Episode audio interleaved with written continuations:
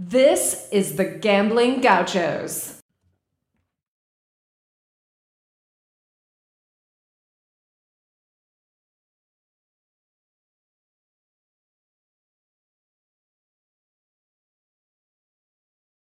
Said I don't usually wear it, and I've been drinking a lot of soda. Listen.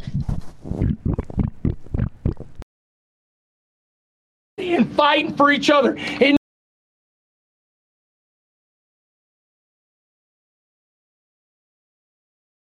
fighting for each other. And no matter what happens, we just say, what's next? That's all we do. Somebody turn on some damn music!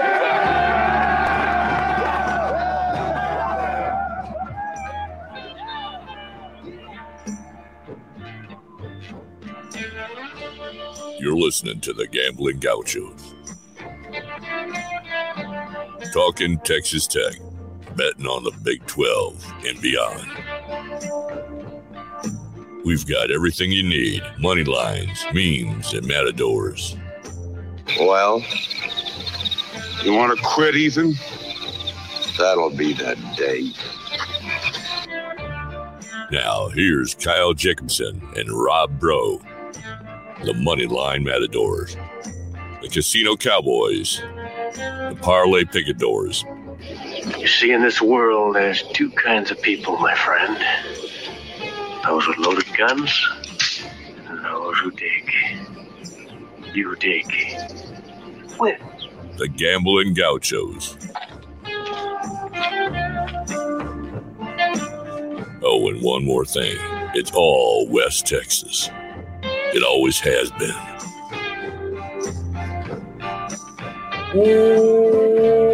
Welcome into the Gambling Gauchos. I am Rob Bro. He's Kyle Jacobson. And he is Ryan Money Mainville. We need to get back with the Sam Elliott impersonator and uh, have him add in Ryan Mainville so we can have an alternate intro. We're here in the Cardinal Sports Center studio. If you need to gear up for the Christmas season, it's the officially 12 days of Christmas that Cardinals is doing. Follow them on social media. Twitter, Instagram. They'll give you the deal of the day all the way till Christmas.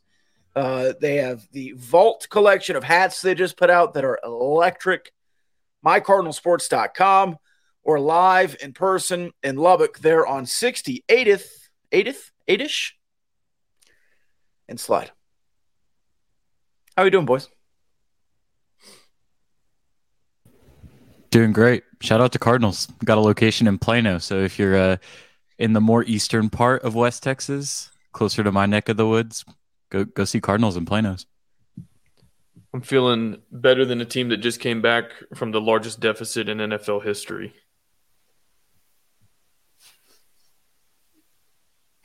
I need a Gauchos chain, baby. Let's go. Kirk Thuggins over there. You like that? You like Hello? that? I, I mean, we were at uh, Cujo's wat- uh, defeating racism on Saturday. Yeah. Hey, shout out for that, honestly. and or fighting against racism. I don't think it's ever going to be defeated. Hopefully, one day we work toward that. But Hey, can I can I clarify real quick for people who may not be as online as us? oh well, yeah, it was the head coaches against racism classic. Yeah. So my wife asked me, she was like, "Why is everybody in the Discord talking about the end of racism?" And I was like, "Well, this it's like a neutral site game, and it's called like the defeating racism challenge or Yeah. classic or something." Head head coaches against racism. Okay, yeah. So I was like, it, it was they were joking about that that if we lose, then then we let racism win, and so it was it was working to defeat racism on was that Saturday against Jackson State. But only the coaches were fighting against racism. The players just let Hey, we need uh we need all hands on deck there, you know. Well, it's it's really a fight for everyone. And if you're not fighting it, you're letting it happen, right? Where even was I going with it? Oh, we were at Cujo's. It's on across the the bar from us, the Vikings game. We walk in, it's 33 to nothing. And then Ryan, with his eagle eyes, looks all the way across the bar and he's like, Holy crap, the Vikings have tied the game. And we were like, What? So we had to get the manager over to uh, change another TV closer to us. It was also a whole fiasco to get the HBCU Go.TV app on at the bar, but graciously, uh, no free ads, but Cujo's did get it on for us. So the way I found out about the Vikings game, I don't know if anybody cares, but I was tuning in early. I was going all around Dallas Fort Worth house shopping. And it was like 16 to 0 when I was tuning in on the radio. I was like, "Well, great." And then I saw at halftime, I was checking a fantasy score. It was 33 to 0. And of course, like anybody else, I just completely wrote it off. And then a little bit later, it's 36 to 21. I turn it back on the radio. We're driving to the next house, only to hear that Kirk Cousins throws an interception. I was like, well, we had it to a two possession game. We had the ball. Maybe we're about to make a game out of it, but we threw a pick. So whatever.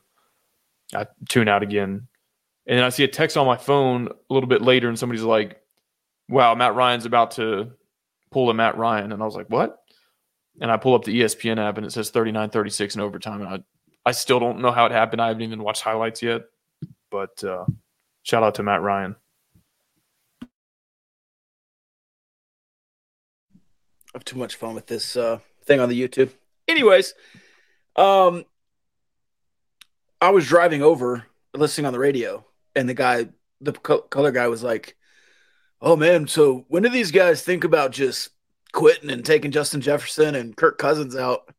And the play-by-play guy was like, "Well, maybe one, one or two more drives." And then I get there and it's tied by the fourth quarter. Um, the Cowboys went the other way. So yeah, they lost. We don't have to talk about that. They lost to the Jaguars. They were like five and eight or something. Is that right? Yeah, their their two That's losses crazy. have a combined single uh, digit win total. Yeah. So you, Best five and eight team in the country. yeah. So y'all probably aren't going to win your division either, I guess. Well, it's not the worst division in football, so Dang. So y'all have to go on the road in the playoffs. That sucks. yeah, to Tampa Bay. Y'all don't get to hang a banner for winning your division. No, Dang. are you gonna do that? Yeah. That's a little, that's a little AFC East, uh, uh, AFC title game, Colts bannerish. So y'all gonna have to go to like San Francisco in round one. No, no, no, Tampa Bay. Is that it? five, Five four, yeah. Mm, Yeah, okay. Yeah. Yeah, I guess we'll get like Taylor Heinicke or uh, Daniel Jones in the first round. I would not brag about having to get Taylor Heinicke. Why? Uh, one of the best quarterbacks in the NFL. Okay. He's a winner, man. He's a winner.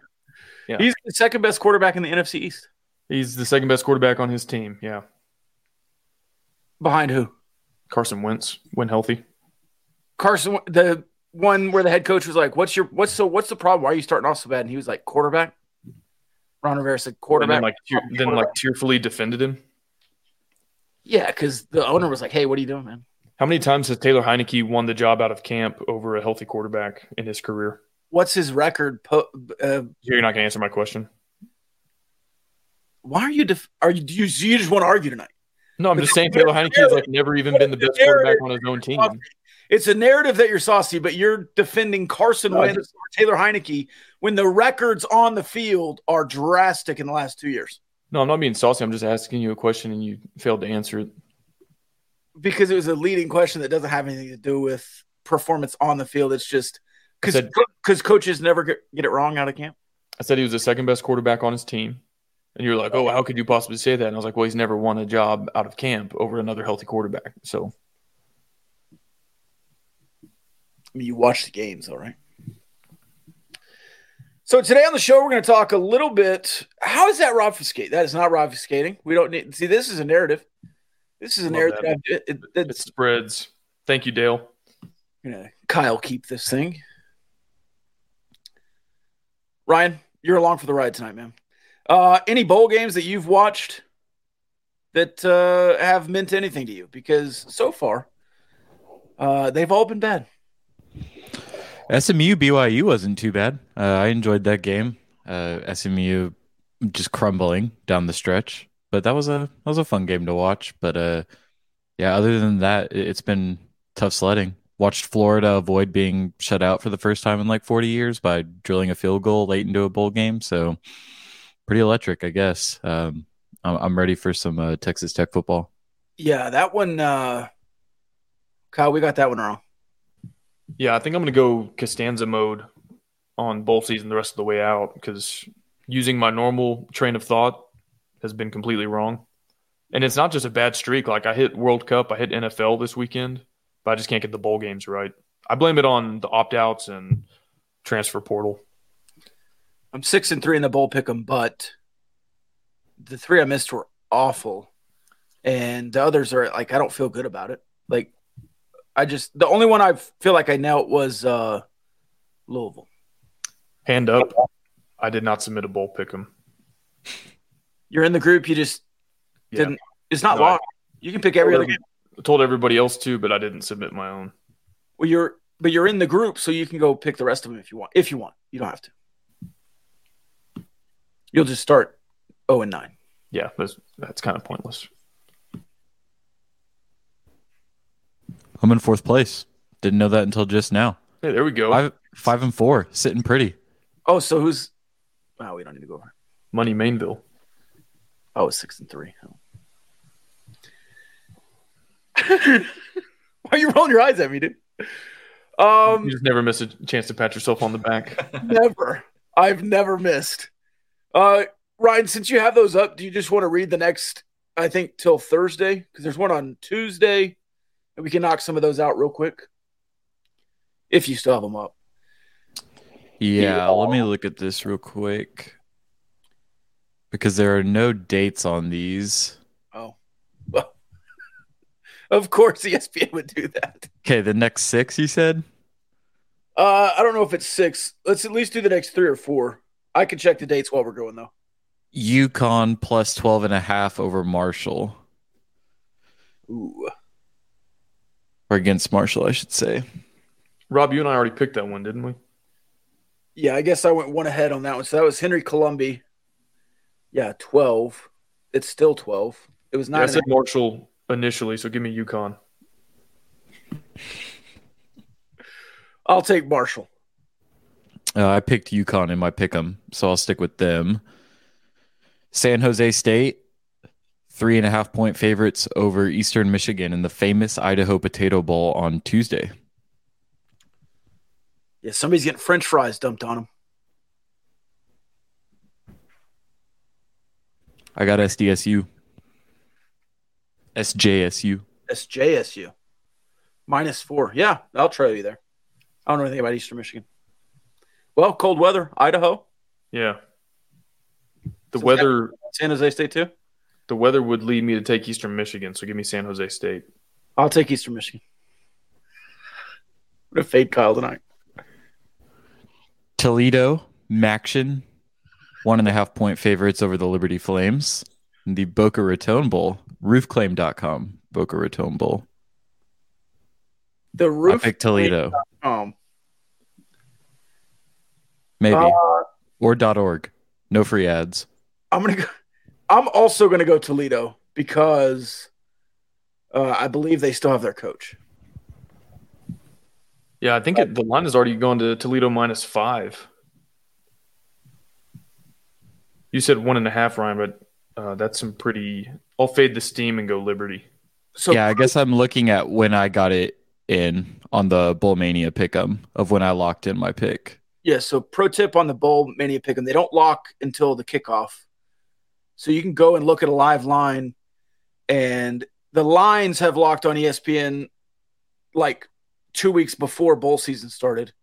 So you can get month old lines on the bowl pick 'em if something crazy happens and then you can ride it to so if you want to pay attention to where you're going. That would have been really helpful to know like a week ago. Yeah. Well, you can change them still. Well, now I'm definitely going to be in first place. So, uh, sorry to everybody else that's in the Gambling Gauchos Bowl Mania pick'em. Want to close it out with Baylor Air Force? Uh, yeah, we can do Baylor Air Force and also Western Kentucky, uh, South South Alabama. Yeah, the Hilltoppers is actually a stone cold lock, plus four and a half. Ryan, Yep. I actually was going to agree there, so I'll stay. Uh, and then Baylor, this is five and a half. What was it? Uh, That that's what I got it at. Air Force is nine and three. Um, I'm not really a pro Big Twelve guy in the bowl pickums, uh, but I am going to fade Baylor, so I'll say uh, Air Force. I picked Baylor initially. I, I may flip though. I don't know. We'll see. Yeah, I support the troops. Give me Air Force. So you've got a plus two differential, not a minus two differential. I- If you're watching the stream, you saw that earlier. Um, Dale says Hilltoppers. And then uh, the Baylor time of possession offense against Air Force's running game is that a big time under game? Do- That's what they want you to think. So take the over.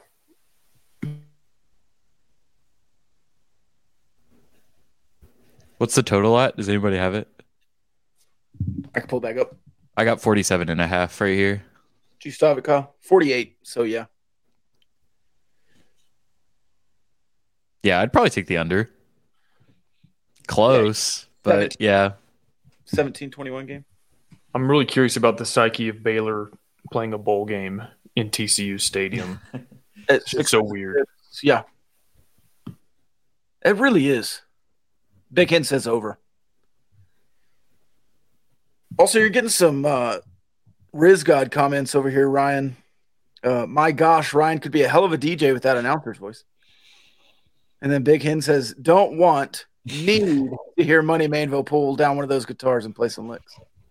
Big Hen, I will shoot you a message on Discord because you are a parlay picador. And if you are not a parlay picador, you should be. You can support the Gambling Gauchos on Patreon for a very affordable price of $5 a month and become a Discord member. Um, but yeah, any uh, guitar performance is going to be exclusive content. That's got to be paywalled. Yeah, that's like the latest and greatest benefit to joining on Patreon is that Ryan will serenade you for 30 seconds. Nice. I will. I'll, I'll take requests too. I'm trying to think. I, you know, sometimes a singing voice is a little different than a talking voice. So I'm trying to guess your your maybe your range. I'm a terrible singer, Some gravel in the voice. but I'll sing for Big Hen. He's excited. Family show. Do y'all have like a go to karaoke number? Hmm. That's a good question. No.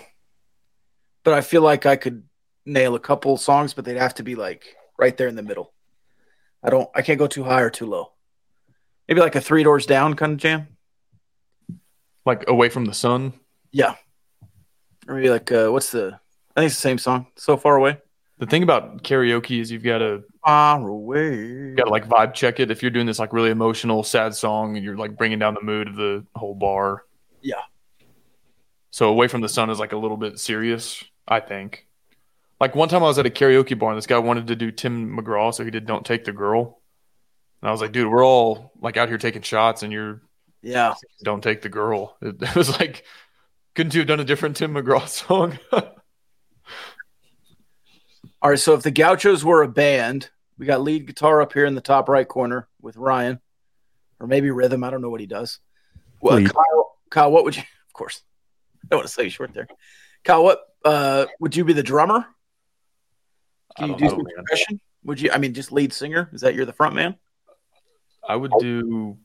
I play the bass in real life, so I would probably be like the energy guy, and so y'all give me a guitar, but we'll we won't hook it up, and it'll just look like I'm playing, and I'll like headbang and Yeah. all that, and nobody will know any differently. Ryan wants to know how the band would break up. Rob fiscating, of No, course. no, no, no, He'd be like, no, actually, I sang the right song. We said we were doing the set list in this order, and you guys are actually the ones who screwed it up.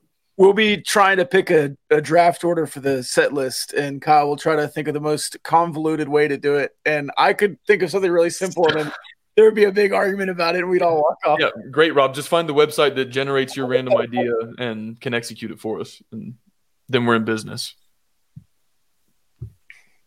Pretty much any. Ryan, dude. We like invited him on this podcast. He's like, "Oh yeah, I want to be the third Gaucho," and all he does is watch his parents oh. argue every episode. It's part of the fun. Uh, so that's the bowl season update. Do you have any um, signing day tidbits? Not like if you again, we say this all the time. If you want like legitimate recruiting news, there are guys that cover that full time. You can go find that. Um, we we the three of us, two, a couple of big J journos in here, but the three of us are, you know, we just do it for fun mostly. At least the recruiting stuff. Um, is there any transfer portal or signing day, not scoop, but something you're looking for in the class? Oh, I did want to say, uh, the fastest class in the country. Is that legit? And then there's seven. I think there were seven players that topped a certain speed. That's a, a speed threshold they look for in a high school class. And you have seven, and the next highest was like five in one class. So when Blanchard says he has the fastest class, he's meaning it. Yeah, they're definitely looking for a certain type. I think I've given this tidbit before, but uh, Miguel Dingle, the linebacker from South Carolina, I want to make sure I get this right. I think he's one of like eight or six linebacker prospects, high school linebacker prospects, who runs under a certain time in the 110 meter hurdles. And every other player who is every other linebacker who's run under that 110 meter hurdles time has made it to the NFL except for one who was involved in a forklift accident. And we actually have so we have Dingle committed who fits that profile, and I think they're working on a flip for a second linebacker prospect in this same class who also fits that profile. So they've got a type. They want speed, and then they've also they've not neglected the trenches either. I mean, there's a lot of guys on the offensive line and defensive line expected to be part of this signing mm-hmm. class, and so I love the balance. You know, we've heard him say mass kicks ass and also they believe in having a lot of speed at the skill positions. If, if you can hit those evals and develop properly, that's obviously a great combo. So I think they're doing it the right way and excited to see what these guys look like in two or three years. Yeah, I think the trenches will kind of continue to be the focus of recruiting classes over the next couple of years just because it's something that the staff has mentioned over and over again and it's also been a particular weakness for Texas Tech. But man looking at the transfers like I'm I'm really excited to see what CJ Baskerville can bring to this team. I think that that that safety unit now with, with Baskerville and Owens back there next year um, that's a really fast group. And so looking forward to getting him in the backfield and and seeing what uh, that secondary can do. Hopefully, coverages over the top are a little bit tighter than they were in 2022. You know, I think you're looking for uh, certainly that has been a position of need. And you can always tell a position of need when you see who's being recruited. When you have three or four safeties in the first two classes and two of them are four stars, they really put into that position. Um, Hullaby on campus this year, redshirting, and then the two in this class that are four stars. A note on the red shirts. We talked last week about who could and couldn't play in the Texas Tech Texas Bowl. Um, now they've done a blanket waiver, so this game does not count on any red shirt at all. So you'll see Ty Kana, uh, you'll see some of these other freshmen that played and then maybe Bryson Donnell, Bryson Donnell, uh, Donnell, and then a few more that Coy Eakin maybe special teams. Yep, I would love to see him get a little more run. The one play he got in against uh, what was it, Baylor? He had the penalty that wasn't his fault. He needs some reps out there, man. He needs to get settled in. Yeah, blocking a guy 10, 10 yards down the field. That rule makes so much sense. I'm almost surprised that they implemented it. Yeah, that's kind of what uh, Joel Klatt was saying. No, never mind then. no, I'm just kidding. Oh, I was too. Has Klatt? Uh, we need to get Klatt on the pod. That we all talking about. I'm talking about all sorts of stuff, man. Yeah, and I don't, um, I don't know what that is, but I guess we're reaching the masses here. Gum, you know him. we need to get Klatt on the pod one year later and be like, "Do you want to walk this back at all? Like, I know that you're buddies with Matt Wells, but yeah. can you see why the change was made, and can you acknowledge that progress has been made, even if you didn't necessarily agree with the timing or how it was done, that ultimately it was the right decision. Do you think he A would come on? B, probably not. But B, remember that we had a hey buddy quote off, me and him? I don't know. Hey guy. Hey pal. Some of those guys have long memories. You know, like we probably can't get Fran because of you. And and no, no, I should rephrase. I should rephrase. We can't get Fran because Fran is soft. Yes. Based on an interaction he had with you that was not your fault, but Fran. Fran's. I quoted Fran, and he was like, "You mischaracterized." Like, yeah, I said it. Yeah. Um, What's but- that joke? well, then like Goodman surprised me. I mean, I called him a, a POS, and he was like, "Yeah, I'll come on y'all's podcast." And so I was like, "Okay," I wasn't really expecting that. I was kind of trying to burn that bridge, and then he was nicer than I thought he would be. So I could see Klatt going either way. I could see him being like, "No, I'm a little bit too good for that," but I could also maybe if he's cool like Goodman was in that one instance. Goodman certainly hasn't been cool since then. Maybe he would. I don't know. Fran was really good at the backhanded compliments too. He was like, you know, I really like to come on little little radio shows like yours. Like, oh, thanks, Fran. It's like in the little towns around. It's like that. You're doing it again, Fran. Yeah. Speaking of long memories, I remember that because it was. Anyways, uh, Klatt would definitely never admit he was wrong, so he would fit in on this podcast. That would be a disaster. Oh, the, can you imagine the three of us going in a circle? All of us going, no, no, no, that's not what I said. I've never been wrong on the internet. Uh, at least I think it's a bit for me and you, maybe. Well, For you, yeah. well, Um, hey, you know what else is always right, Rob? Rahino barbecue, Yeah, go ahead and finish the ad read. or you don't.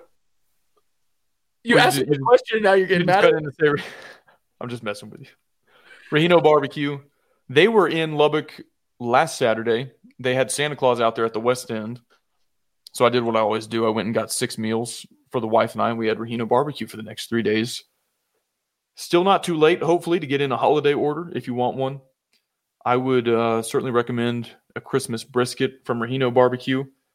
Give them a follow on socials at Rahino BBQ. You can order ahead, RahinoBBQ.com.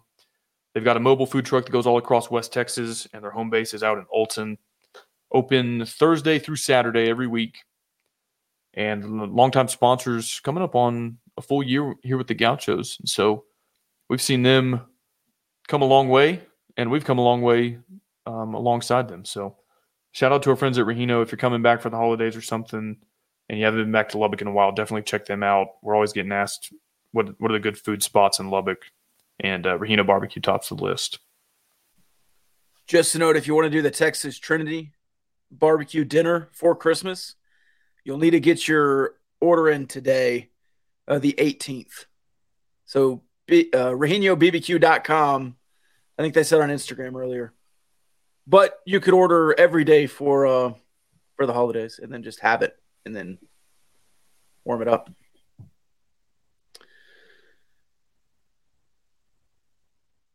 You know what else is warming up? Uh, looks like the Texas Tech basketball team, after a couple of, I don't want to say bad performances, but closer than expected victories over inferior opponents. They uh, put up a 100 burger. Yeah, we do have bots in the chat. Uh, it's because the mods have lost all control. But uh, was uh, lots of bots. oh yeah, there we go. Hey, pull that back up, man. He can promote our channel. Promote our channel, yeah. It says so right there. DKVD zero. Quality is guaranteed to be the best. Okay. Um, so you beat the brakes off of Jackson State. Um, I guess very broadly, there's been a lot going on with the basketball program in the last week or so. And I see some people that are like, all right, AMAC's coming back. We beat Jackson State. Like, all is well again. What's like the, let's take the temperature of the room with the basketball team as a whole? Because we're, I guess, a couple more non con patty cakes away from conference play. And then we're down to the nitty gritty. So, how are y'all feeling about the season to this point, the team, everything moving forward? I, I don't think that I'm way excited because they beat Jackson State, but I think you did see a lot of progress, maybe. And S- Steve Green looked more involved in the huddle, maybe. Of course, you scored 100. The offense looked better. Maybe I'm reading too much into that, that uh, it was because of Steve Green. But if you look at Jackson State, 1 in 10, but only a 10 point loss to Michigan. Uh, they lost by 40 to Indiana, so that has been done. a one point loss to SMU, and then kind of a, a late run by Mississippi State that ended that one game uh, by 10. Um, you put them in hell on the defensive side. It looked like they've never passed the ball before because you were in the passing lane so hard. And you made shots. I think some of that is translatable, right? So I'm not like dancing in the streets because you beat Jackson State, but Jackson State is not as bad as their 1 in 10 looks, and you beat them by 50. Now, they kind of got Jerry Jonesed in the second half. I don't know if you got to watch the stream the whole way through, Kyle. Well, you were house hunting, so you didn't. But in the second half, there's windows in this high school gym. And on the, I don't know, we'll call it the southeast corner. I don't know what direction it faces, but the top left corner on the court, uh, when you're trying to shoot a three, ah, there's sun in your eyes. and that's the side that Jackson State was playing on the whole second half. So maybe that's why they didn't do good in the second half, but they also didn't do good in the first half. So uh, I think that I think you could take some positives from that game, but they're not good. They're not as good as Big 12 play. So you're going to need to be better, but step in the right direction, I would say. Yeah, two things can be true. Um, that win probably shouldn't make you feel an awful lot better about Big 12 play just because I mean it's not indicative of the competition level that you're going to be facing in a couple of weeks. Um, and it can also be a, a, more promising sign of what's to come. I think that this is a team that's young. They haven't played a lot together. And I mean, really, through the first couple of games of the season, you know, you're seeing things and it's like, hey, this is starting to work. There are some guys that are playing well. You just got to figure out how to stop throwing it to the other team. Like it, it, it's just unbearable. It's a terrible problem for this team early in the season, and I think that challenge to come out and have one of the best games protecting the basketball that you've had in a couple of years is a really, really good sign. And then I think we're just so accustomed to seeing good Texas Tech defense that performances like this can just kind of get overlooked, especially when you have 100 points offensively. But I mean, Jackson State committed nine more turnovers than they had made field goals. So that's a game that you're really hanging your hat on. I, I think that that game was closer to the identity that you want to be at than you've really shown. That looked like Texas Tech basketball. I, I don't really know if we've seen even shadows of that this season, and so that that was encouraging to me, and I think that bodes well um, over the next couple of games for them to fall into a rhythm uh, before you're really in the thick of it. Ryan, I've asked you this question in different formats a couple times throughout the season, but is Lamar Washington your sixth man now?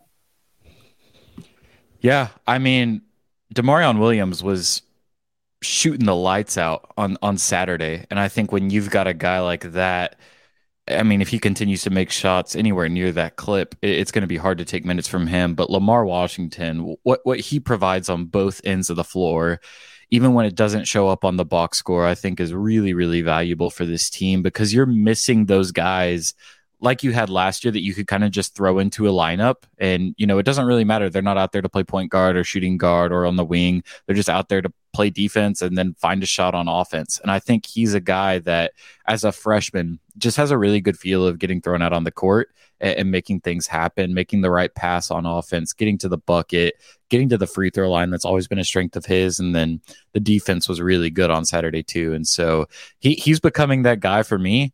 But I think right now with the lack of front court depth, uh, KJ Allen, man, the case just keeps getting stronger for him to get minutes. And I I have been pessimistic on, on him as a regular contributor in this rotation, but I mean he he's making a case for himself.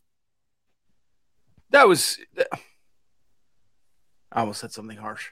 That was his best game. I was going to say that first good game, but that was his best game this year. It was the first game. Like he he had a couple of games last year where he did a lot of things good, but he didn't really directly contribute to your chances of winning in a dramatic fashion. Like he was a guy that could go and get a board, body somebody up on defense, make a really good play. But this game, it was complete. Like he was putting points on the board for you And I mean, you just need that this year. You don't you don't have guys on the bench. So if there's a guy out there that's going to get you buckets, you're, he's going to get minutes. Fardaws Aimaq, broken foot. As soon as he's out of the hard cast, uh, last week happens and he's expected to transfer and then coming back, but he's still hurt. Um, I've made my thoughts pretty well known on this. I don't know if you heard our last episode. I, I my my entire mentality on Fardaws this season has been that I'm I'm very weary of a big man coming off of a foot injury like that. The precedent is not good, and so expect nothing. And if he winds up being able to give you good minutes, count it as a bonus. But that doesn't seem to align with some of the fan base sentiment that are hanging their hat on. Well, you know, as soon as Fardaws comes back, then da da da da da. You know, will be some other different version of this team. How much are you expecting from Fardaws in Big Twelve play this season? Not a lot and, and, that really hasn't changed from where I feel like I was at at the start of the season. Um, I mean, like you mentioned, he's a big dude. That that's a tough injury to suffer and to come back from, and then to be playing against arguably some of the best athletes at this level. And so it's difficult, especially with the way that spacing tends to work on the Big 12. You're out on the perimeter a lot. He, he's going to have to be moving laterally really well to be able to keep up on the perimeter with some of those Big 12 guards. And so, yeah, man, I'm, I'm kind of with you just waiting to see what we get. But I I could I just continue to be surprised at the at the anticipated level of impact that he's going to have. Um, and that's not to say that he's not a good player. He is. He's a very good basketball player. Um, but even like when he got his cast off, it was like here he comes, and it's like man, he's learning how to walk. Like he hasn't walked in months on his bare foot he, he's literally learning how to walk right now. And so I think it's just keeping expectations in, check and hoping that you just get something out of him really this year. Um, and I, I think you will. I don't think that he'll exactly be the caliber of athlete um, that he could be without injury, but he's going to give you something at, at, some point down the stretch this season. I, I think. A question from the chat was that Green's true offense we saw uh, it was a season high, I believe, or at least a month high in three point attempts, but you had more possessions and you you only shot 37%, but you scored 102 points. Pop Isaacs 0 for 5 from 3 and you scored 102 points. That's got to feel pretty good. Of course, you scored in the paint a lot against Jackson State and they just couldn't do anything about it. He's still playable though. It's just an off night. Yeah, yeah, I would say. Border, I mean, borderline unplayable if you can't make a three point shot. But uh, and then Washington, this is uh, from Mooney says Washington feels like a true point of attack guy, especially on defense. 94 feet guy. That guy attacks on defense and attacks the rim on offense. I really like how he plays. He plays um, at an angle. The dude is always just seemingly on an angle, like running or defending on an angle, which I love there there's going to be a Big 12 game this year where you're in like a 4 point game with 6 minutes left in the game, maybe less, and he's running a press and he gets a steal and gets a bucket that swings the game in your favor and you win. That yeah. I I just see it. I see it already. If Aimaq contributes to the team, it'll be a f- seen in a fresher Batcho throughout the game. But that's kind of what I imagine his realistic ceiling being. If Batcho's playing 30 minutes a game, Aimaq plays 10. They're never on the court at the same time. And I'm not trying to minimize Aimaq because, like Ryan said, he's a great basketball player. But I'm just the only reason I'm skeptical is because of the injury and how feasible or not feasible it is to come back quickly from that. And so I don't have this, you know, image of him playing 24 minutes of crunch time basketball in Big 12 play. But if he can spell Batcho and give you 10 and and rebound draw some fouls, make some free throws, then I I would consider that a, a positive addition to this team. So we'll see what he does, I guess. Um, but yeah, I'm curious to see how curious to see which version of this team we get rounding out the non-conference slate. Are they going to put away inferior opponents or let them hang around like they've done a couple times? Now we've sort of seen both versions of that at different points during this season. And I don't know, maybe I'll, I'll feel a little bit better about Big 12 play if they can keep this going. Um, I'll ask y'all again before Big 12 play starts, but if I gave you over under, excuse me, over under seven and a half conference wins. What are you taking right now?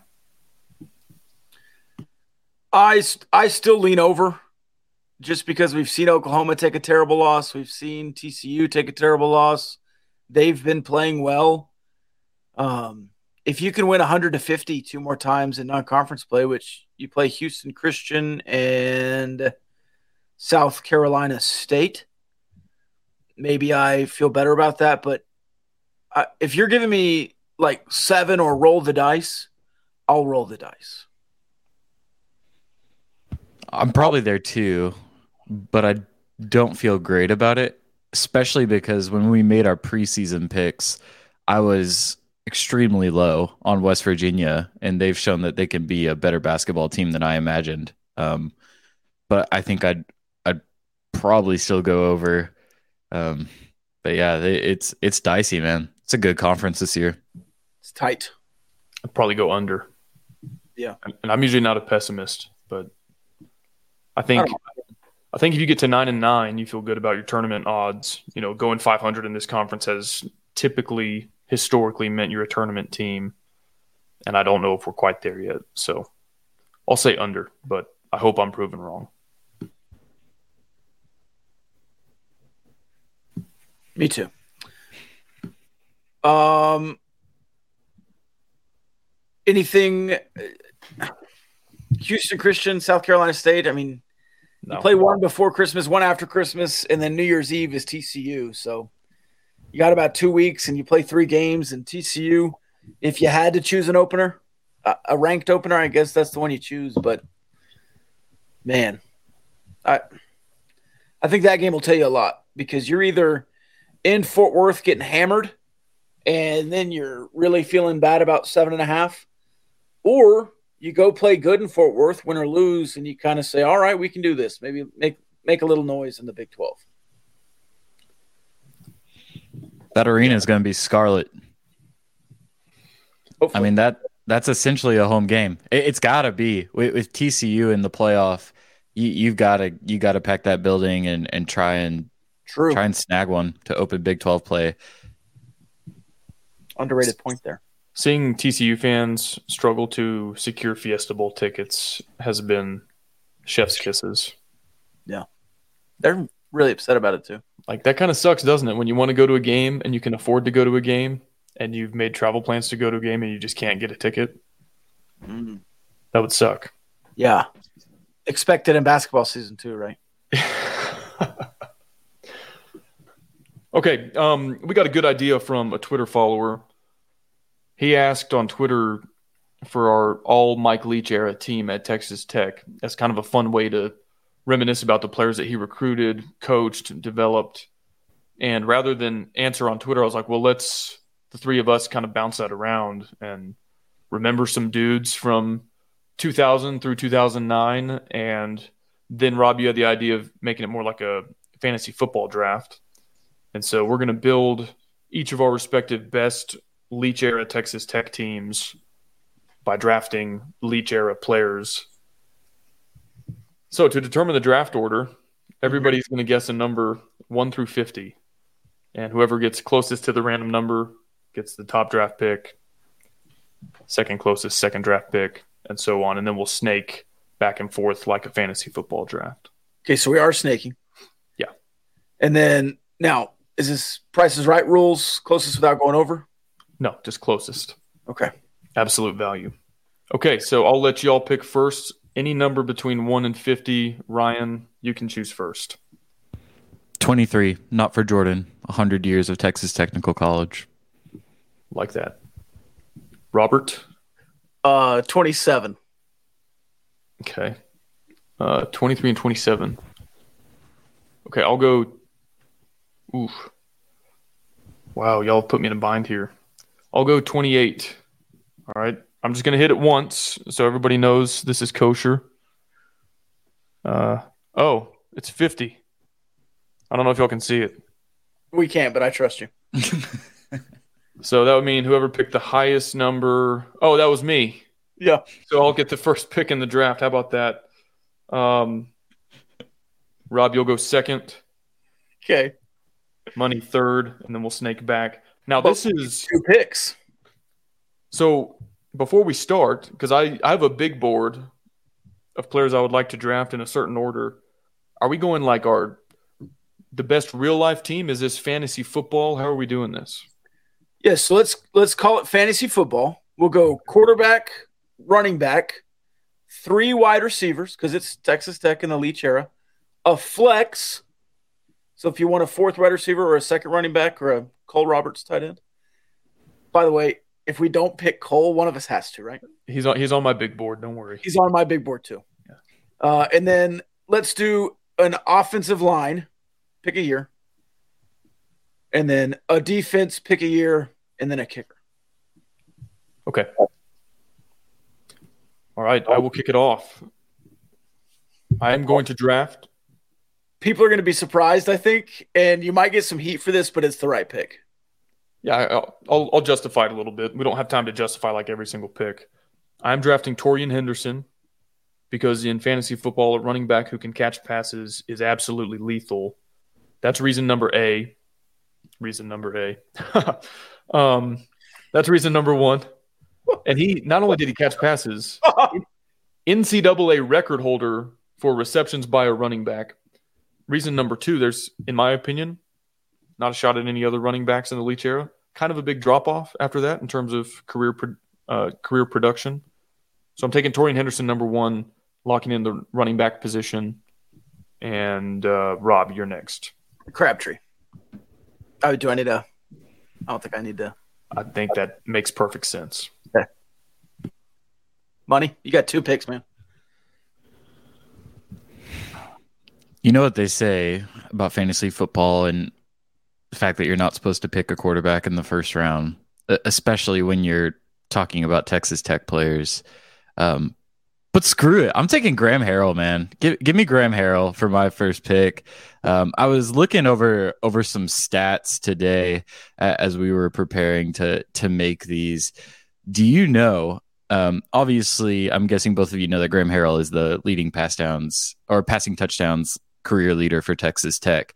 But do you know how many touchdowns separate him uh, from the second leading career passing touchdown? So I know. Yeah, just Tech. So I know Cliff had 100 career touchdowns, but that's running and passing. He's the only other one who had the luxury of starting three seasons. So I would guess he's not too far behind because of that volume. He's second. I'll say that Harrell has Cliff beat by 18 touchdowns. How many did Harrell have? Did you say? Mm-mm. Mm. Yeah, it's got to be around 20, 25. I think Cliff had 90, 92. Graham Harrell 134, Cliff 95. 95. That's crazy. 39. That's like another full season. Yeah, I was very I was very surprised by that and, and that's why I'm going Harrell. When Cliff just had one big year.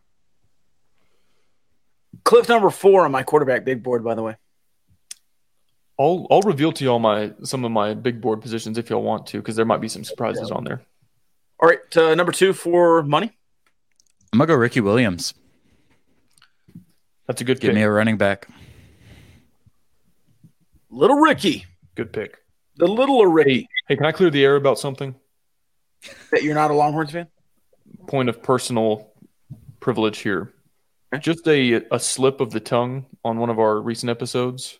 When I was talking about Texas Ricky Williams and Texas Tech Ricky Williams, I referred to Texas Ricky Williams as a Heisman Trophy winning quarterback. And I want everybody to know that I know Ricky Williams played running back. I just slipped up and said the wrong position, but I'm not a moron.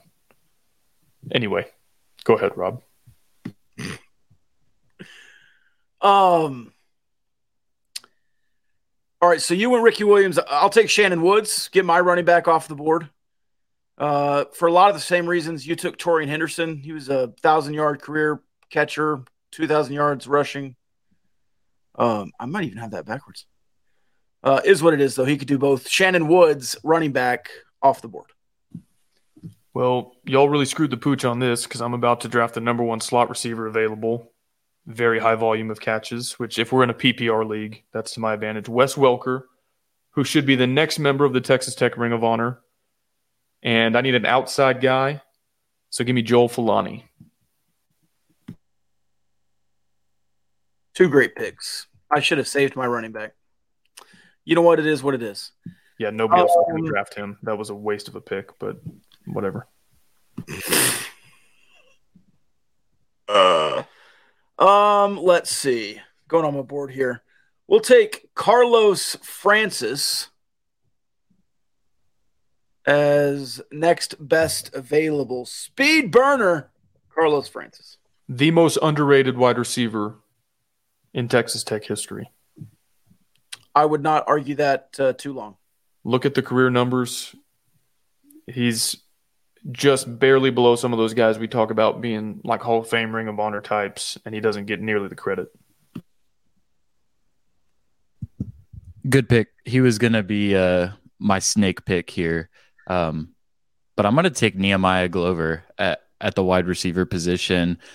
Suffered some injuries his senior year in 04, didn't get to play as much, but um 03, man, over a thousand yards, 14 yards per reception, nine tutties, really good season there. So he, he's gonna be my first wide receiver. And then Man, I'm gonna follow it up, and I'm gonna take my flex, and I'm gonna go Mickey Peters, the old tight end position. Um, that, that's gonna be my pick here. Mickey Peters. Uh, for some reason, we got an unforgivable. I want to assume that it's because we didn't take Wes Welker before Shannon Woods. I mean, I, if I wanted to draft a return guy that early, I would have. Uh, I'll take Lyle. I'll take Lyle Leong. Finished his career in 2010, but uh, second in touchdowns. Lyle Leong, all time. He's not a Okay. leech guy, but So yeah, how are we handling this? If you you played one year, one year for Leach, is that enough? two years. Two years, okay. Yeah. Oh eight, oh nine. The, I know I'm not asking about Lyle Leong in particular. I'm asking for future Oh. draft picks. What's the threshold? I would say if you had one solid year. Okay. Yeah, I mean his big year was Lyle Leong's big year. The 19 touchdown year was after, but if we're going career, we he's a he was recruited by Leach. Is that Okay. good enough? Yeah. Oh, uh, the unforgivable was for Kyle saying Ricky Williams was a quarterback. That's fair. I can ask for your forgiveness, but I can't demand it. So, um, I need some help from from the crowd here. I need another outside guy to go opposite Filani. Are we thinking? Could Jarrett Hicks play outside? Do you think, or is he more of a slot guy? I was thinking he was a outside guy. Okay. Struggling between him and Detron. I'll go. I'll go Jarrett Hicks, and Six- then I'm not. 212, Jarrett Hicks. Do what? 6'3", 212. Yeah, Jarrett Hicks. Yeah. Oh, dude, my roster's salty. And then at the other slot receiver, because I'm going to play four wide, probably no tight end. Danny Amendola. Y'all gave me Welker and Amendola, and I've got the best running back in Texas Tech in Leach era history, and I've got two dudes on the outside. So good luck. Fair enough. Uh, Ryan, will you remind me of your two picks so I can not double take one? I have Harrell, Ricky Williams, Nehemiah Glover, and Mickey Peters. Mihai Maya. Oh, Mickey. I forgot you took Mickey.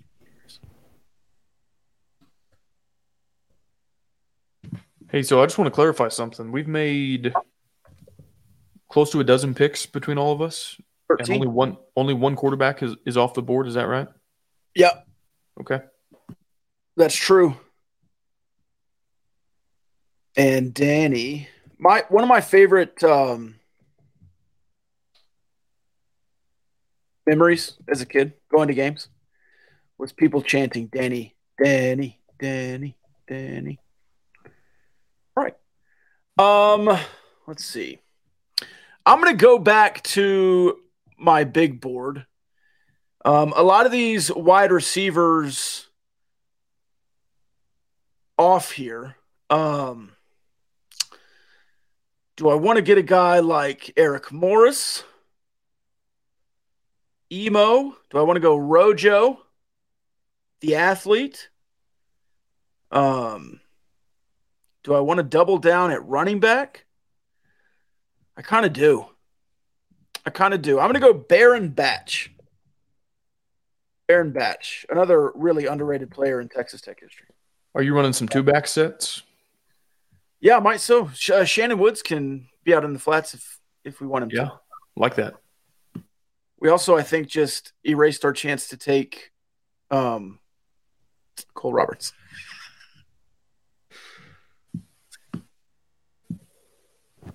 Yeah, I'm I'm gonna take Eric Morris. That that's my pick here. I got one more spot to round out my wide receivers, and so I'm gonna take Emo there. Baron Batch is a sneaky good pick, though. I, I wanted that one.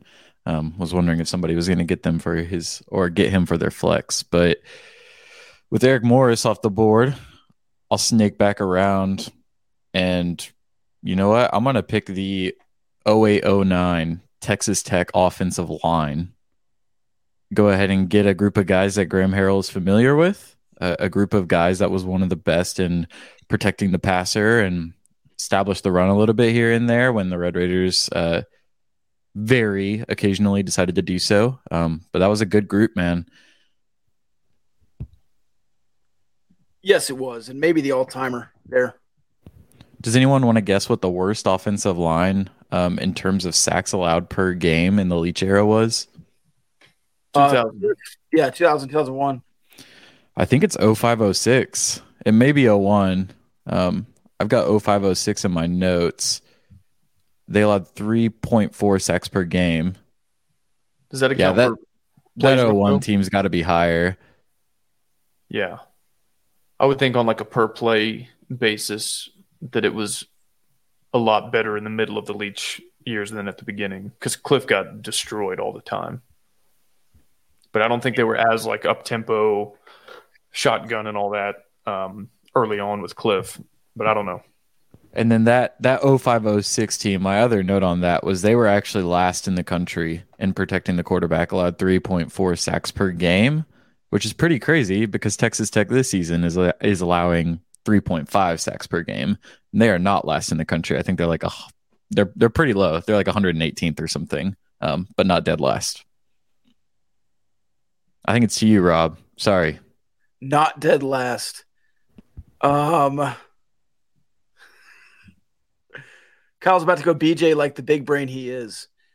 I I'm looking at the board here.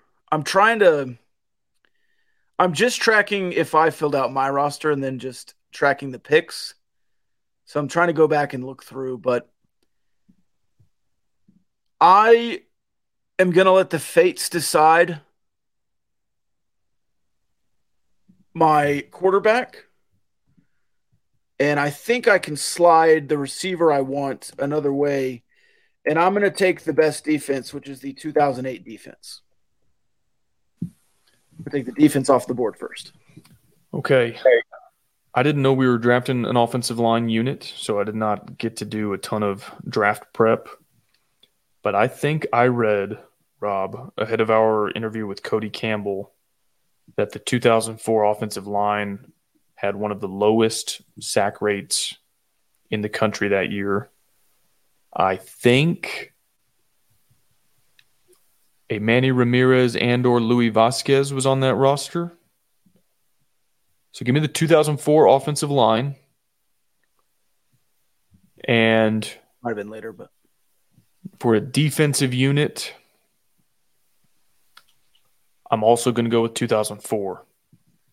Well, no, no, no, no. I'm backpedaling. The pick is not in. 2002, because I get Aaron Hunt and I get Ryan Aycock, which if we were drafting just position only, those yeah. would be among the top defensive linemen and top. There's another guy in there too. Uh, was Kevin Curtis still there? All-time leading tackler for Texas Tech was there in 2002. Flu shot. Flu. Yep. That's right. 2004 offensive line, 2002 defense. And I don't know what their numbers were, but they had some good picks. And I'll coach them up, get them in the right scheme, and we'll win some games. Back to me. Uh, Detron Lewis is my wide receiver three. That is a great pick. Great value at this stage in the draft. Thank you. We're really going to play chicken for quarterback, aren't we? I I can I could take a number of dudes at this point, so it's not a priority for me. All right. While you guys are arguing, uh, Graham Harrell has 500 yards and six touchdowns. Um, you know, Ryan, you could if you just draft the quarterbacks before Rob and I do it, then you could No, leave no, us with you know Sticks or somebody. Not a shot at Sticks, but you could take the the record setters. That would be really awesome. let's see. Where am I at? I think I need a defense. You need a defense and a kicker, Ooh, kicker's still on the board. which, man, I wish I wouldn't have said that because I was going to try to take the first kicker off the board because there's really only one good one. There is. But I've got Graham Harrell. We're, we're throwing it to the end zone every single possession. So I'll leave Alex there for you. Actually, I've got the snake pick. Yeah, you have two picks. Oh, I've got the snake pick. So I'm taking the defense. Whenever Aaron Hunt was on there, I think somebody already took 2002. So Yeah. can I take 2001 and, and just get dibs to Aaron Hunt, uh, the best pass rusher in Texas Tech history? You have And the then I'm- same dudes as me, but just one off season, Different years. one off season lighter, weaker, and slower than I've got them. No, man, they've they've been practicing against Graham Harrell's defense. You don't even have a quarterback. Who who are they practicing against? Um, and then yeah, I'm taking uh, Mr. Alex, uh, 48 career field goals. Um, uh, that's an easy pick for me, and I think that's my team. I used to work at a soup kitchen with Alex Trlica's dad, Gerald. Uh, I'll take Deep Matt hit. Williams. I'll take Matt Williams just for the story. You going Linwood? Yeah, and we're only kicking uh, PATs. He's never Yeah. Okay. fifty-seven percent or something. So I, Like- I've got a point. Good, Bustin, all these guys are I've got a point of clarification. Okay. I have four receivers and no tight end. Do I need to draft a tight end? Or if I'm playing two slot receivers, am I good? Yeah, one of those wide receivers is your flex. Flex, yeah. So I need a quarterback and a kicker to complete my roster. Yep. I will take. Man.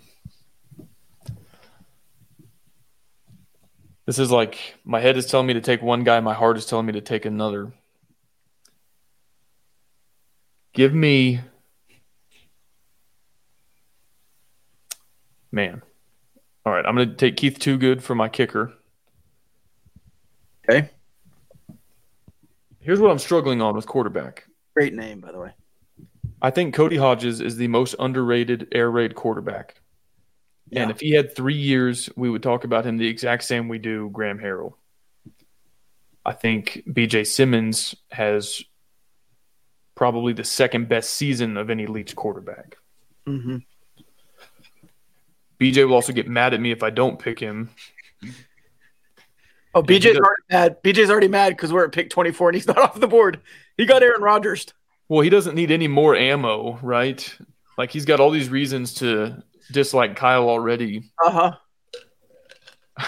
I kind of want to take Hodges, but I'll take BJ Symons, and I'll leave Hodges for you. And I, I don't love that for you, but I'm get, I'm taking the gunslinger, the NCAA record, record holder, until Bailey Zappe got a hold of it last season. Give me BJ Symons as my quarterback. All right, I'll take uh, Cody Hodges and win a bunch of games. Now, I I didn't take an offensive line. Are we still we with have to short? finish this round. It's got to snake back to me. I've got to have the last pick, Right. So we can just get like a bench piece, like another depth flex guy. All right. Sweet. I have no idea what I'm missing. You have. Uh, let's see. You could just You get might need a another wide receiver. Yeah. Yeah, another receiver, or if you wanted to get like Bristol Olamua at tight end. Cole Roberts, diversified lenders. Oh yeah, we still haven't taken Cole yet. I'm taking Cole. Give There me you Cole Roberts. You're the new favorite gaucho. Yes, by a mile. Um, Snake. Oh my goodness. Who's still on the board here? Let's see. I've got wide receivers up. You could take Edward Britton. You know what I'm gonna do? I'm gonna take Darcel McBath and put him at wide receiver. Okay. I- I- Is Rojo still on the board? I think he is. Robert Johnson's still on the Okay, board. you got Rojo and Edward Britton still on the board.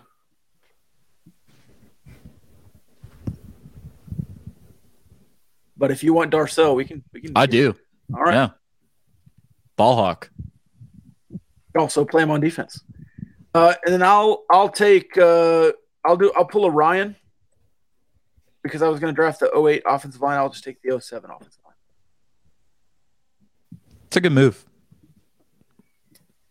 All right, with my last pick, I need a guy who's not going to be in the starting lineup. I need a locker room guy. I need a culture guy.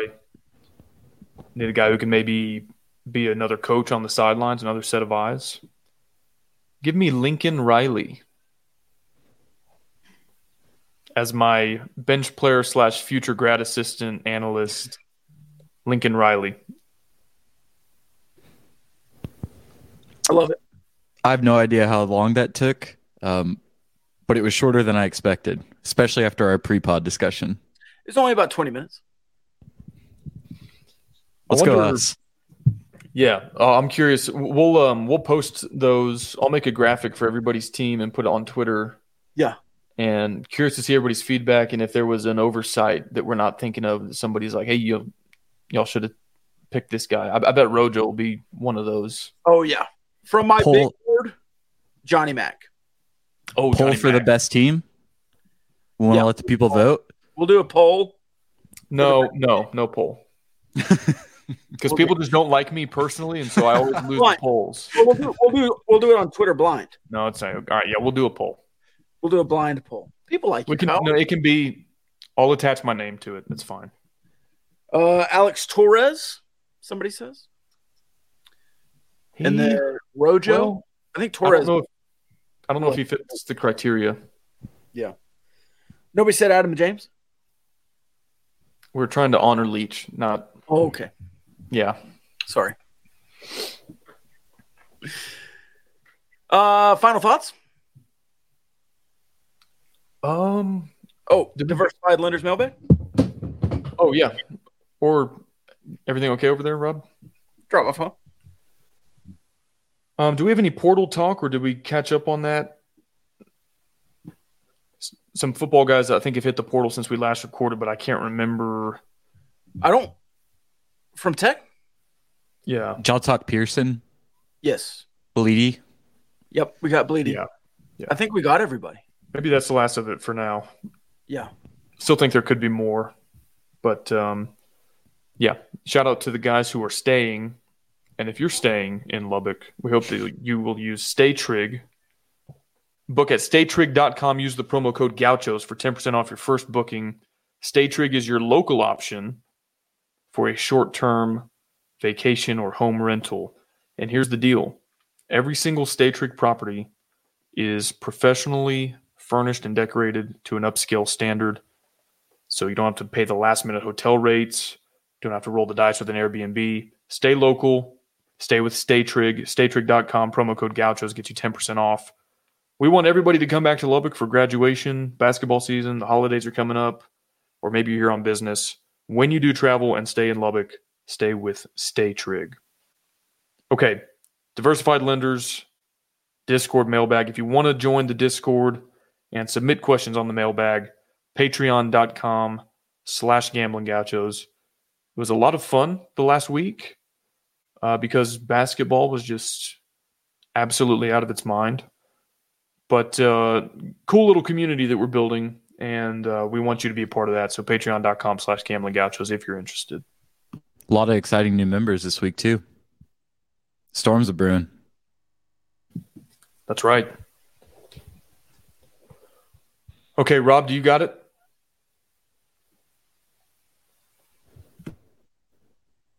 Yes, I got it. Sorry. Okay, yeah, you were muted for like 45 seconds there. Yeah. Well, we were doing the. I didn't want to interrupt the, the live read. It's good radio. Excited about StayTrig that I just don't want to jump in on you. Right. Even 30 seconds after that's over with. Did you see the? Did you see the? vi- Well, I was. Did you see the video that I sent you on the Twitter DMs? Yes. How Chill, how chill, read- Auntie. He leads me on. he leads me on red a lot. and I was like, say it later. He's like, "Oh, that was a funny video," and you're like, ah, "You didn't give me." I was credit." busy this weekend. I was driving a lot. I, I was offline for once. I am trying to find. the mailbags have been hot lately. All right. Would the Vikings have been able to make that miraculous comeback against anyone other than Matt Ryan?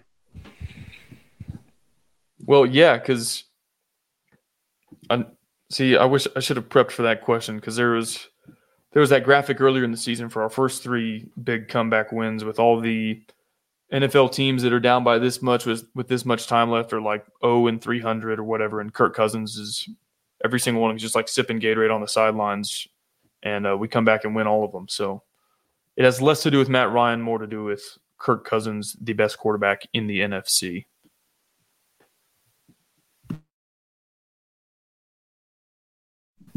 You're sticking to that? Yeah, why wouldn't I? Uh, if you could give any tech athlete a do over in their career, who would it be? Ryan, you go first on this one. Do over is a big question. Yeah. Because that could mean like injuries, guys I thought were good but just didn't pan out, guys that transferred. I'm gonna pick Fardaws Aimaq. And and just give him a healthy foot. Honestly, that that's gonna be my pick. Lots of options here. Uh, Jarrett Culver. I just want that national championship game do over because he, you know, didn't close out. Can make another shot maybe. Um, baseball. I would say Josh Young, one of the greatest of all time. I would love to see that 2019 again. Of course, he did everything right. Um, Dustin May in baseball, career do over to actually accept his scholarship to Texas Tech. That would be fun. Lots of baseball options like that.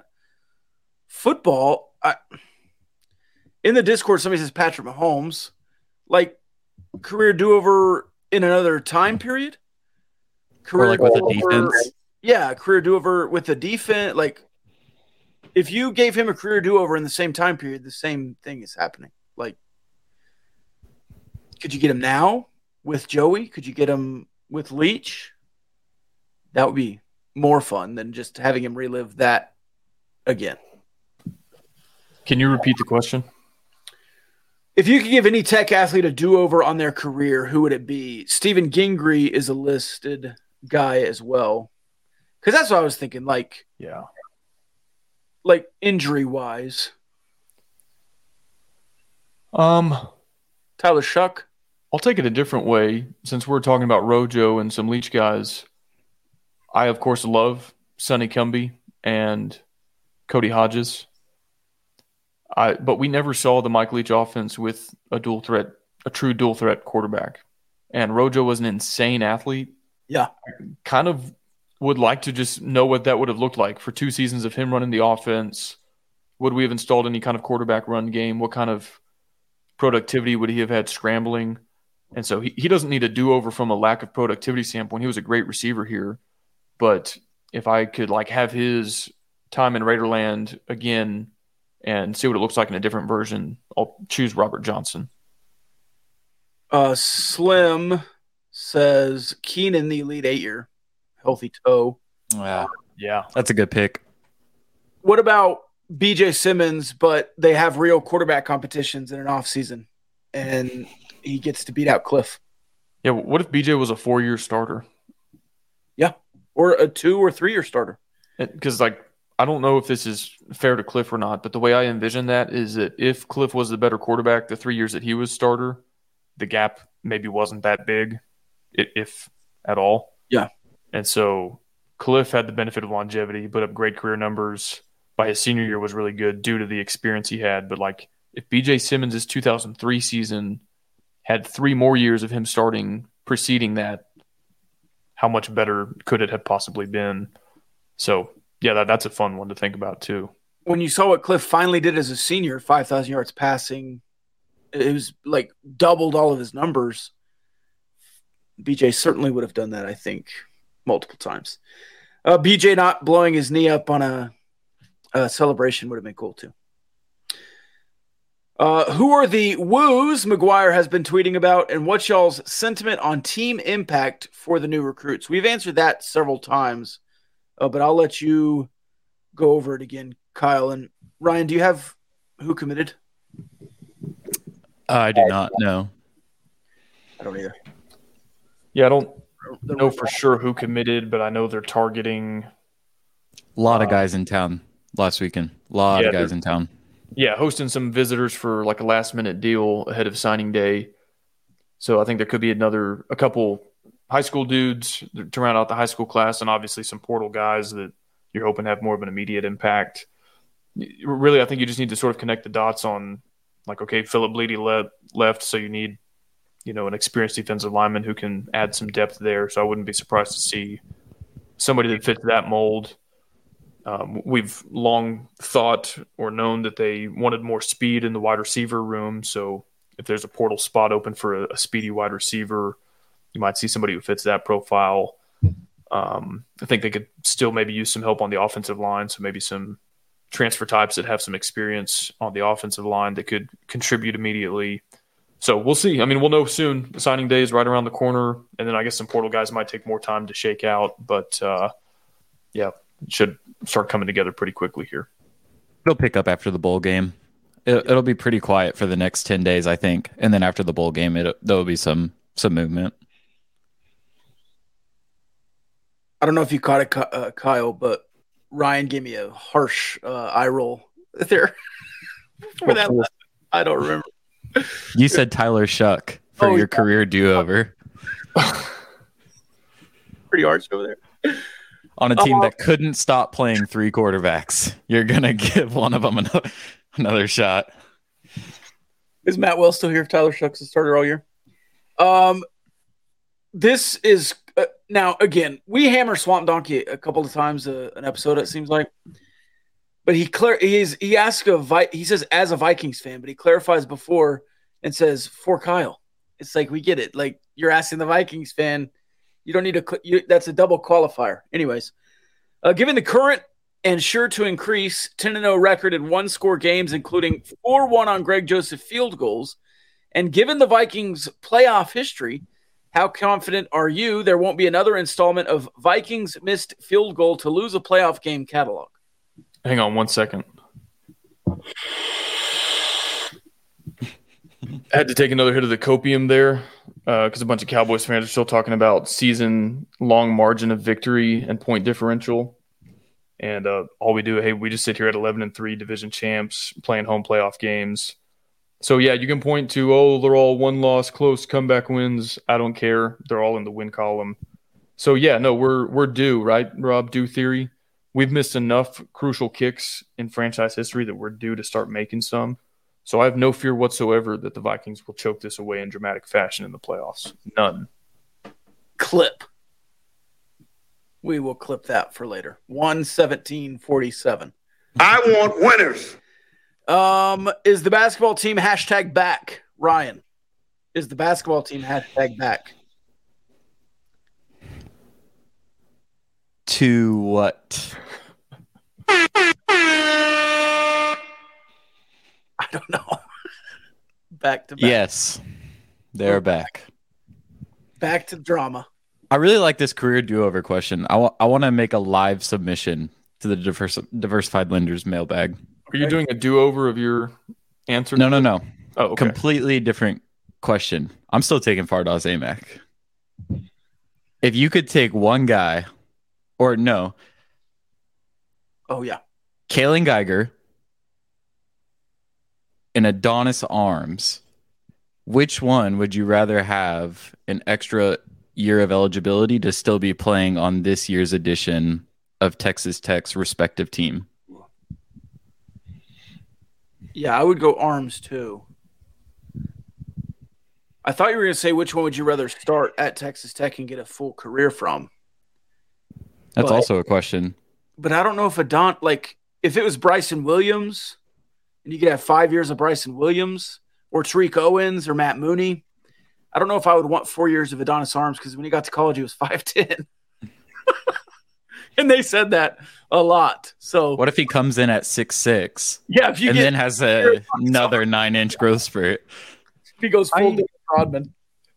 I'm not taking shots at anybody here. Uh huh. I think collectively as a fan base, we might misremember a little bit who Kaylon Geiger was. Let's hear it. He had one touchdown in his one season in Lubbock. So we appreciate him for coming, Yeah, but his stat line in 12 games 43 catches, 533 yards, one touchdown. Is that is that above replacement for like anybody else on the roster at that spot? I would have loved to have seen that with a different situation. Yeah, I think it's a what if for me. Or like, what if you could put Ezukanma in this offense? Oh yes, Oh my god. I would love to have Lord have mercy. Okay, No. if I could have one guy in recent memory in this offense, it's Keke Coutee. Antoine Wesley No. Dude, Keke in this offense, straight down the field. Yeah, oh my gosh. I just realized that we're doing the thing that whenever it's a tweet and it's like guys only want one thing and it's to sit around and name random sports players from the last 20 years. It's like my Subscribe to the game. Gambling Gauchos, man. Exclusive content here. It's my favorite road trip game, just naming random football Yeah. players. But no, I um I think Kaylon Geiger's two seasons at Troy were better than his one season at Texas Tech. So give me Adonis Arms because especially this season, you need depth on the wing. yeah. And he was great defensively. I I would I would take Adonis. Yeah, I'm taking arms. I think it's just an interesting question. Two guys that are were here for a year. You got a glimpse of something that looked promising, and now they're both kind of teetering in the professional ranks. I I, I just think it's interesting to think about. If you could have one guy for his whole career, would you want Tariq Owens or Matt Mooney Owens. or Owens. Grant Williams? No, Owens because Yeah, he's a unicorn. Like Yeah. as good as Matt Mooney is, there are other really good point guards, but Tariq Owens is like one of one type territory. How many blocks at Texas Tech would he have had? Isn't he like? He's all single season leader. but isn't he like, like a top five or ten for career with just that one year? Yeah. it's crazy. I might take the over at 200 career blocks for Tariq Owens in four years at Texas Tech. We had uh 110. What what's the record? I would have to go back and look. That's a great question. Start bench cut Vasher, Ezukanma, Antoine Wesley. S- Start Wesley. Bench Ezukanma, cut Vasher. I don't know if I like that. These are so hard for me because I always ask myself way way more questions than are Yeah. actually asked. Yeah. Um, Who's quarterback? What offense is it? right, right. Or am I going based off like actual numbers, production, intangibles? But I, I think I'd go that order too. Um, yeah, Wesley, Ezukanma, Vasher. Okay, did a little bit of homework. Circling back to the last question, Uh huh. Tariq Owens had 92 blocks in his career as a Red Raider, which was one season.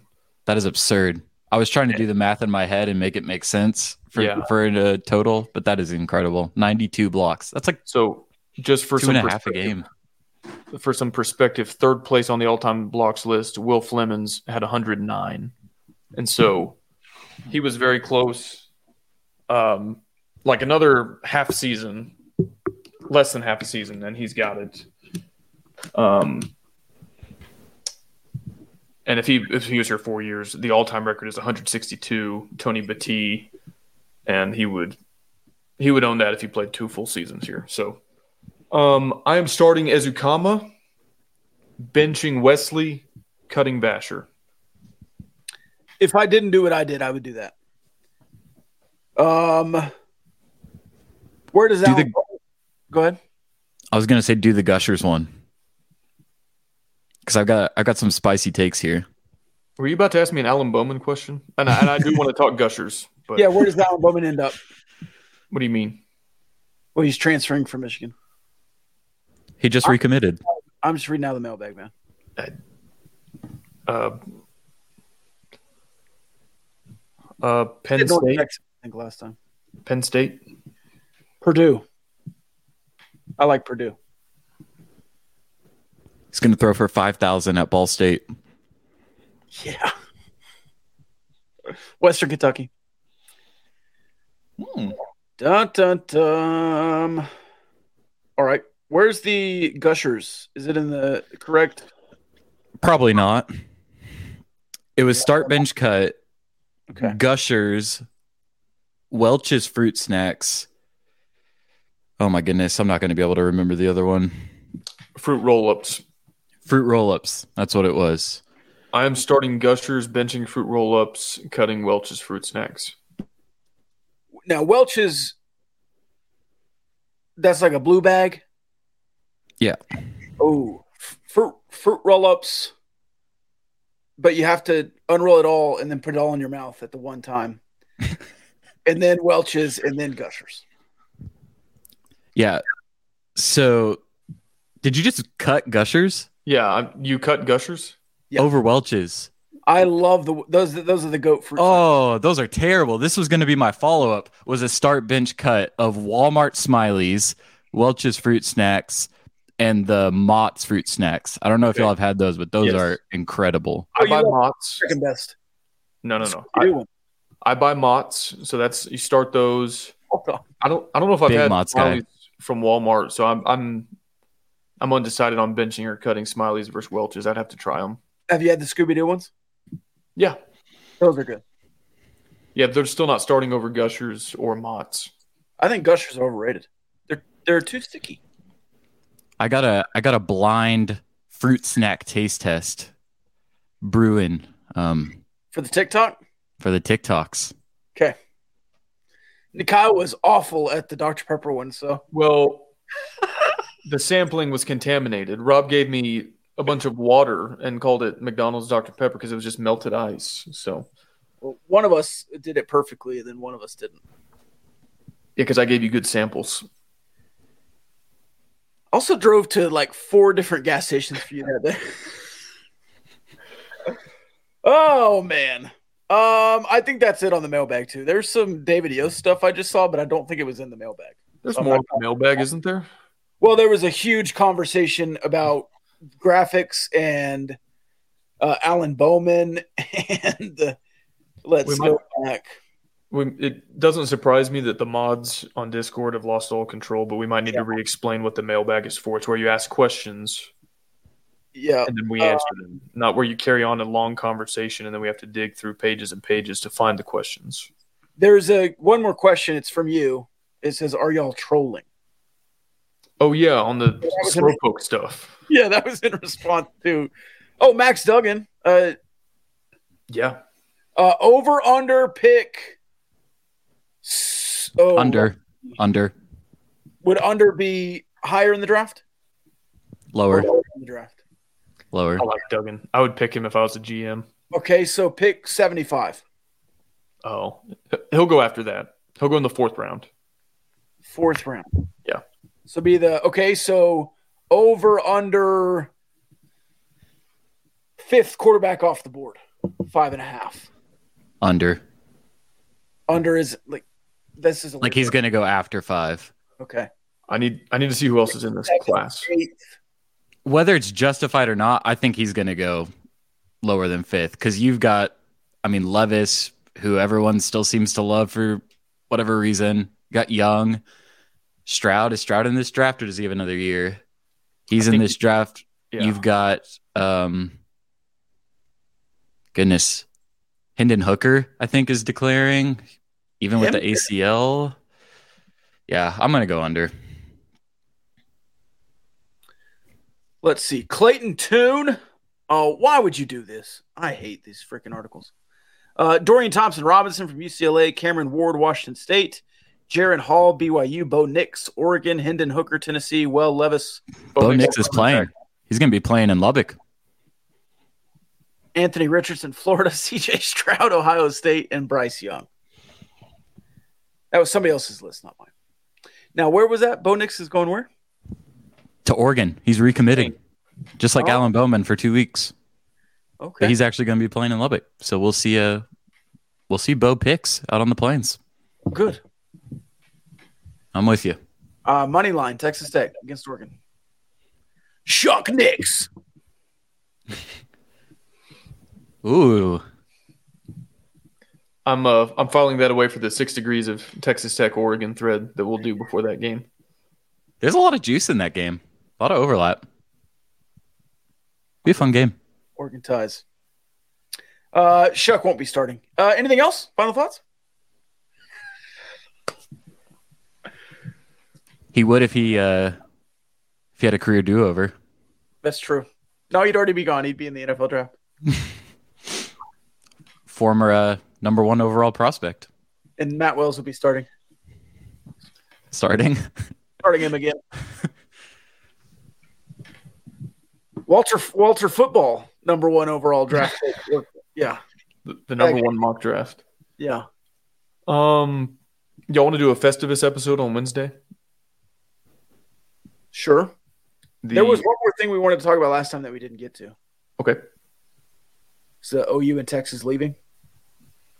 Mm, Just want to give a rant on that. we can save it for Wednesday. Yeah, that's a good Festivus topic. Yeah. So come ready to air your grievances. It's my favorite part about Christmas. Yeah, we'll uh man, right right then we'll be uh knocking on the doorstep of the bowl game and Big 12 basketball. So the quiet period is almost over. All right. I don't have anything else to add. Ryan, final thoughts? I got nothing. Love y'all. Eat some Mott's fruit snacks this week. yeah.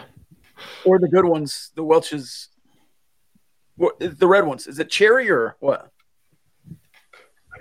All I know is that the grape ones in Welch's might be one of my least favorite things that I've ever eaten. Well, am I, now am I thinking the same thing? Because I'm I'm thinking it's just one flavor in a big bag. That's what I was No. thinking of. They got all the fruits, I think. Hey, so Ryan, Well, do you maybe, I need to, maybe I need to advise on that and see what I'm talking about. Ryan, do you like fruit roll-ups and gushers? I don't love fruit roll fr- fruit roll ups, but I do like gushers. Also, I haven't had them in a couple of years though. So Got a good nostalgia factor to them. I'm trying to formulate tomorrow's start bench cut. So I've got Gushers, Fruit Roll-Ups, and Welch's, but should we put Mott's in there instead of Welch's? Scooby Doo. we need a we need to have a sub poll, a sub poll for our fruit snack poll. We'll Oh, keep the one, mock ones are good. But I will ask everybody tomorrow, and we'll see what they say.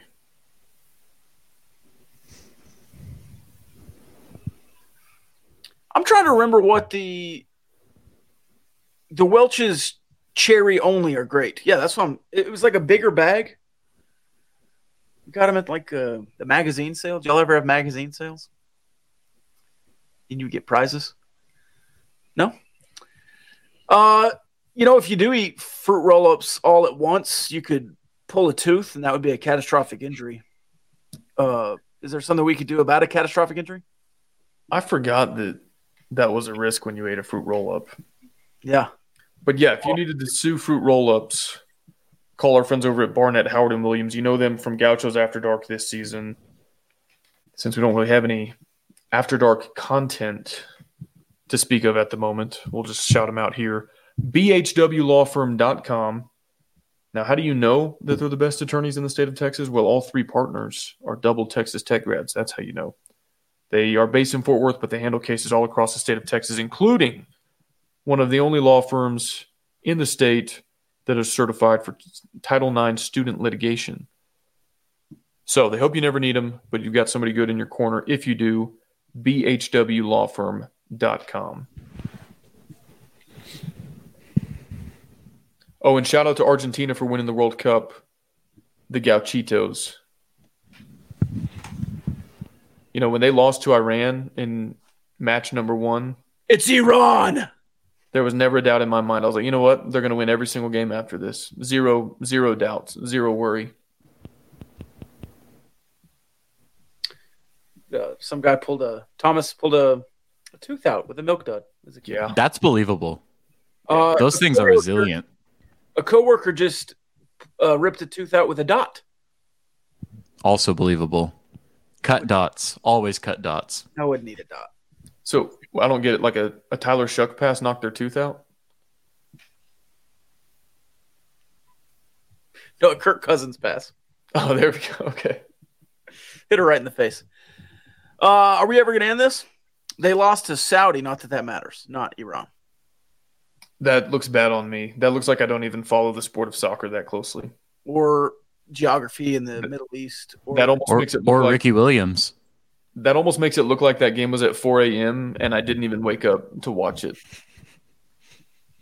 and that- That's tough, honestly. that you don't care about the geopolitical atmosphere and would mix a country like Saudi and Iran. Yeah. Uh, Tough look for a man in politics. All right, are we ever going to end this, or are we just going to keep going on and on and on? Love y'all. I'm not really Happy holidays. I'm more Subscribe to the my public Gauchos. policy. Ryan wants to leave so bad. All right, see y'all. You have to say it, Kyle. Oh, yeah. And he froze. Oh. He froze. No. Oh, there he goes. There he goes. Love y'all. All right.